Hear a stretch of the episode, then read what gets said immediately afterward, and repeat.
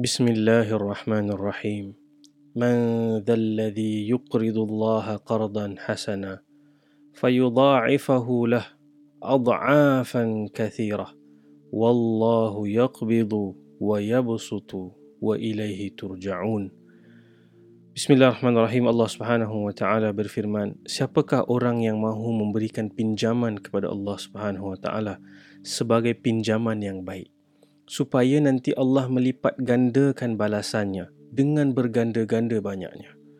Dan ingatlah Allah jualah yang menyempit dan Allah jualah yang memperluaskan. Dan kepadanya lah kamu semua dikembalikan. Saudara-saudari, sahabat-sahabat yang dikasihi sekalian, hari ini kita akan uh, mendalami nama Allah Subhanahu Wa Taala Al-Qabid dan Al-Basit. Ini adalah dua nama yang para ulama menyebut secara adabnya kita mesti sebutkan bersama. Dia tak boleh kita sebut Allah Al-Qabid sahaja atau Allah Al-Basit sahaja. Kenapa? Nanti kita akan lihat dulu maksudnya, nanti kita akan faham kenapa kita tak boleh hanya menyebut salah satu dan ia seringkali datang bersama. Walaupun maksudnya saling uh, berbalas balik, maksudnya dia opposite meaning. Okay.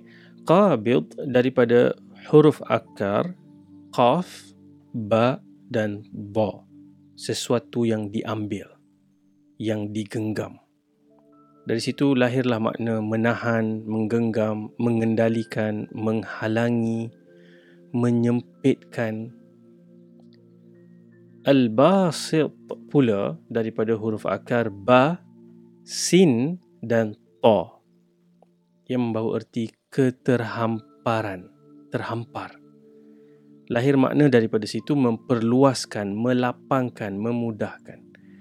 Dan kedua-dua nama ini mesti disebut bersama kerana Allah Subhanahu Wa Taala adalah kuasa yang melakukan kedua-duanya.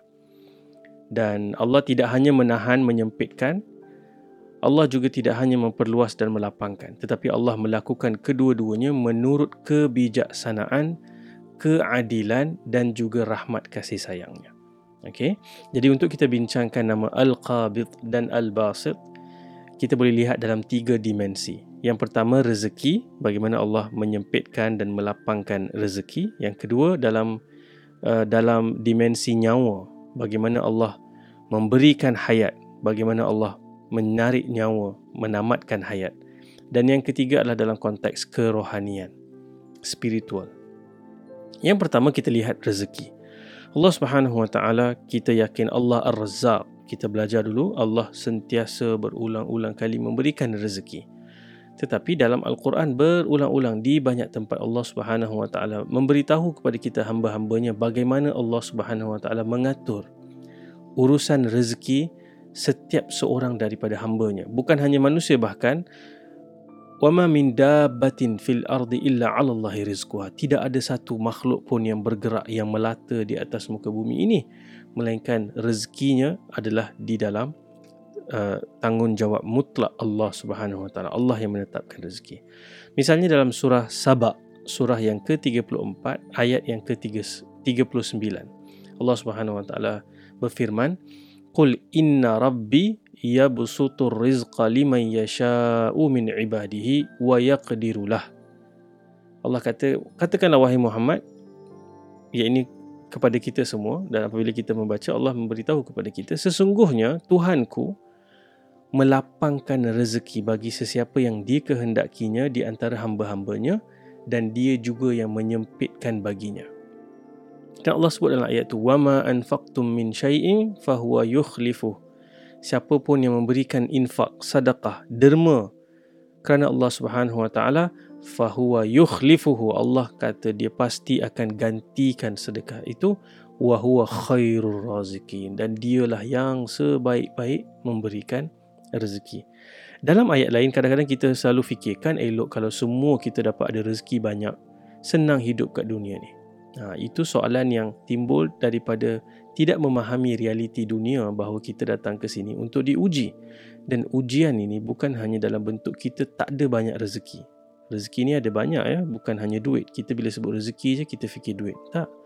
kawan-kawan rezeki, kesihatan rezeki, ilmu rezeki, uh, kedudukan, orang hormat kita rezeki, itu semua tu. Dan kita selalu fikir kalau semua ada banyak maka senanglah selesailah semua permintaan dan keperluan manusia. Tetapi Allah Subhanahu Wa Taala beritahu dalam surah Asy-Syu'ara, surah uh, maafkan saya, surah Asy-Syura.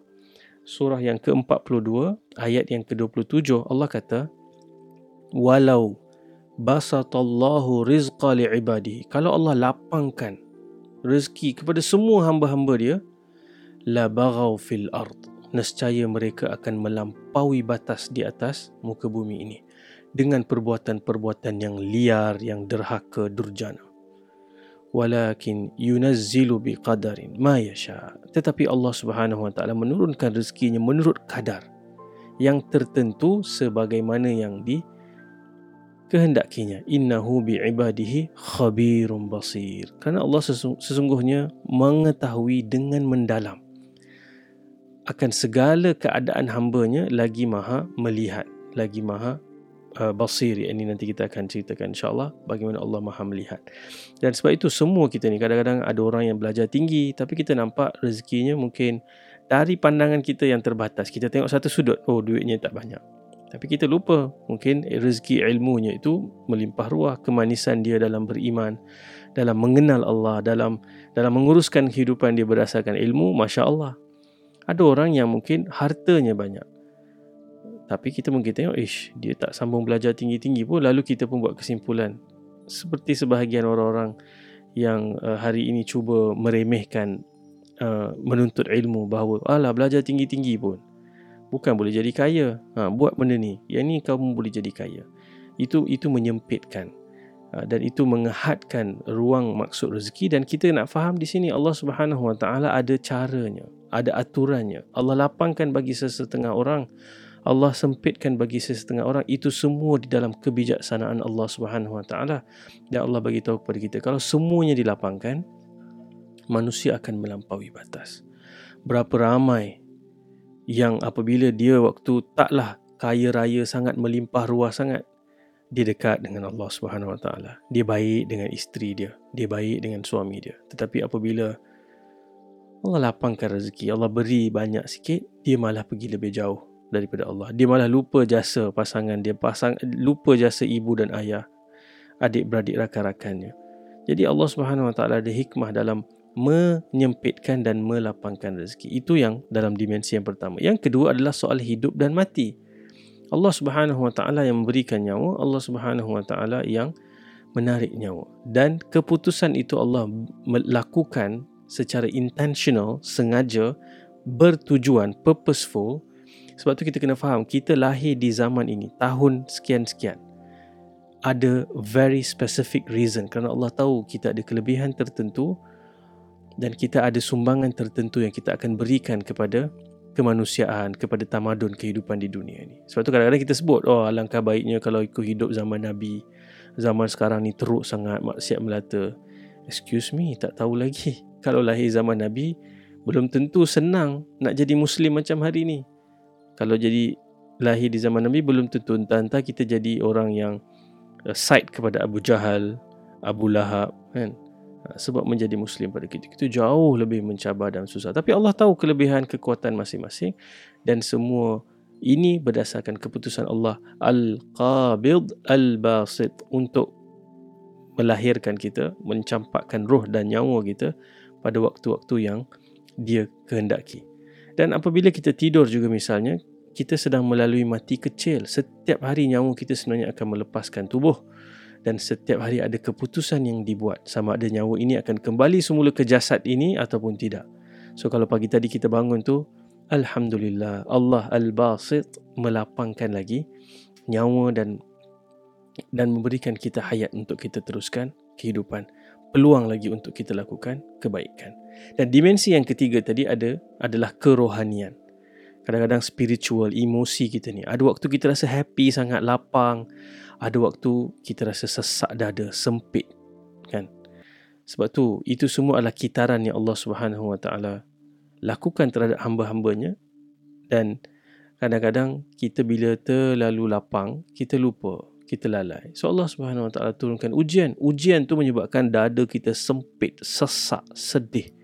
Tetapi itu adalah kesakitan yang kita rasa untuk hati kita ni mungkin waktu senang tu terlebih attach dengan seseorang, dengan sesuatu lebih daripada Allah Subhanahu Wa Taala. Lebih daripada Allah dan Rasulnya. Jadi Allah turunkan sedikit kesempitan, kesesakan dalam hidup kita ni yang kemudian Allah bawa kita semula kepada kelapangan. Sebab tu penting untuk kita faham ini uh, bahawa kehidupan ini demikian. Kita tak boleh expect. Expectation kita ni kena realistic. Ada orang yang expectation dia hidup dia sentiasa lapang dan senang. Itu bukan kehidupan yang didesain di dunia. Walaqad khalaqnal insana fi kabad. Allah SWT kata, aku ciptakan manusia ni akan melalui kesusahan demi kesusahan. Dan itu adalah proses untuk satu masa nanti kita tiba di di di negara di negeri akhirat nanti kita menikmati kelapangan yang abadi. Dan ada satu hadis Nabi sallallahu alaihi wasallam, hadis yang sahih Nabi sallallahu alaihi wasallam sebut setiap hari, setiap malam Allah Subhanahu wa taala ya besutu, Allah melapangkan uh, Allah Subhanahu wa taala melapangkan uh, tangannya dalam hadis ini untuk menerima taubat orang yang melakukan dosa. Dan kemudian Allah Subhanahu Wa Taala melapangkan pula tangannya pada waktu siang untuk memaafkan, mengampunkan orang yang melakukan dosa pada malam tersebut. Waktu malam Allah lapangkan tangannya untuk mengampunkan orang yang buat dosa pada siang.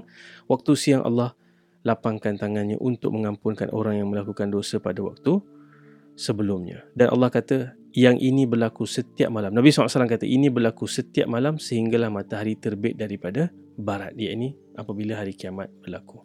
Baik, mari kita lihat empat uh, takeaway daripada nama Allah Al-Qabid dan Al-Basit yang kita perlu amalkan. Yang pertama, kita mesti hayati, sedar dan yakin bahawa hidup ini pasti ada waktu lapang dan waktu sempit. Dan ia akan saling berganti. Itulah dia journey kehidupan ni.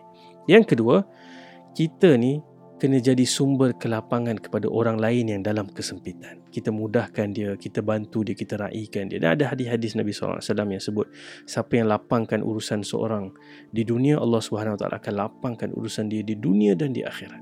Yang ketiga, dalam kehidupan ini kita mesti imbangkan antara harapan dan juga takut kepada Allah SWT. Ada waktu Allah sempitkan, ada waktu Allah lapangkan. Dan itulah keseimbangan yang akan memberikan keimanan kita uh, satu keadaan yang lebih mantap dan yang terakhir dalam keadaan sempit ataupun lapang. Kita jangan sama sekali menyebut apa-apa perkataan yang Allah Subhanahu Wa Taala tidak redha. Kerana kita tahu jangan waktu kita senang kita kata Allah sayang pada aku. Lalu lalu bila datang waktu susah kita kata Allah benci kepada aku. Allahu akbar. Jangan sebut perkataan-perkataan yang demikian dan ada satu hadis yang menarik kita tutup dengan cerita ini adalah kisah yang berlaku dalam hidup Nabi sallallahu alaihi wasallam pada peringkat akhir apabila Nabi sallallahu alaihi wasallam dikurniakan seorang anak lelaki namanya Ibrahim. Nabi sangat excited, Nabi sangat sayang pada Ibrahim. Tetapi Ibrahim tidak sempat membesar kerana dia telah mati pada usia yang sangat kecil waktu dia bayi lagi. Dan Anas bin Malik radhiyallahu an menceritakan dalam uh, sebuah hadis di mana para sahabat melihat Nabi sallallahu alaihi wasallam mendukung Ibrahim. Lalu Nabi sallallahu alaihi wasallam menyebut uh, Allah Subhanahu wa taala Nabi SAW menangis dan menyebut tadma'ul ain wa yahzanul qalb. Air mata mengalir dan hati ini sedih. Tetapi Nabi kata wala naqulu illa ma yarda rabbuna Inna bika ya Ibrahim la mahzunun. Nabi kata air mata mengalir, sedih, sesak dada. Dan Nabi SAW kata tapi kita tidak akan sebut perkataan yang Allah Subhanahu Wa Taala tidak redha. Dan Nabi kata, wahai Ibrahim, sesungguhnya aku betul-betul dalam keadaan sedih. Jadi sama-sama kita kenal ni nak hayati nama Allah Subhanahu Wa Taala Al-Qabid Al-Basit dan lihat dalam kehidupan kita bagaimana ada ketika Allah menyempitkan, Allah menggenggam bagaimana pula dalam ketika yang lain Allah Subhanahu Wa Taala melapangkan. Semoga Allah Subhanahu Wa Taala tetapkan kita semua di atas kalimah la ilaha illallah sehingga kita bertemu dengan Allah Subhanahu Wa Taala. Sekian. Assalamualaikum.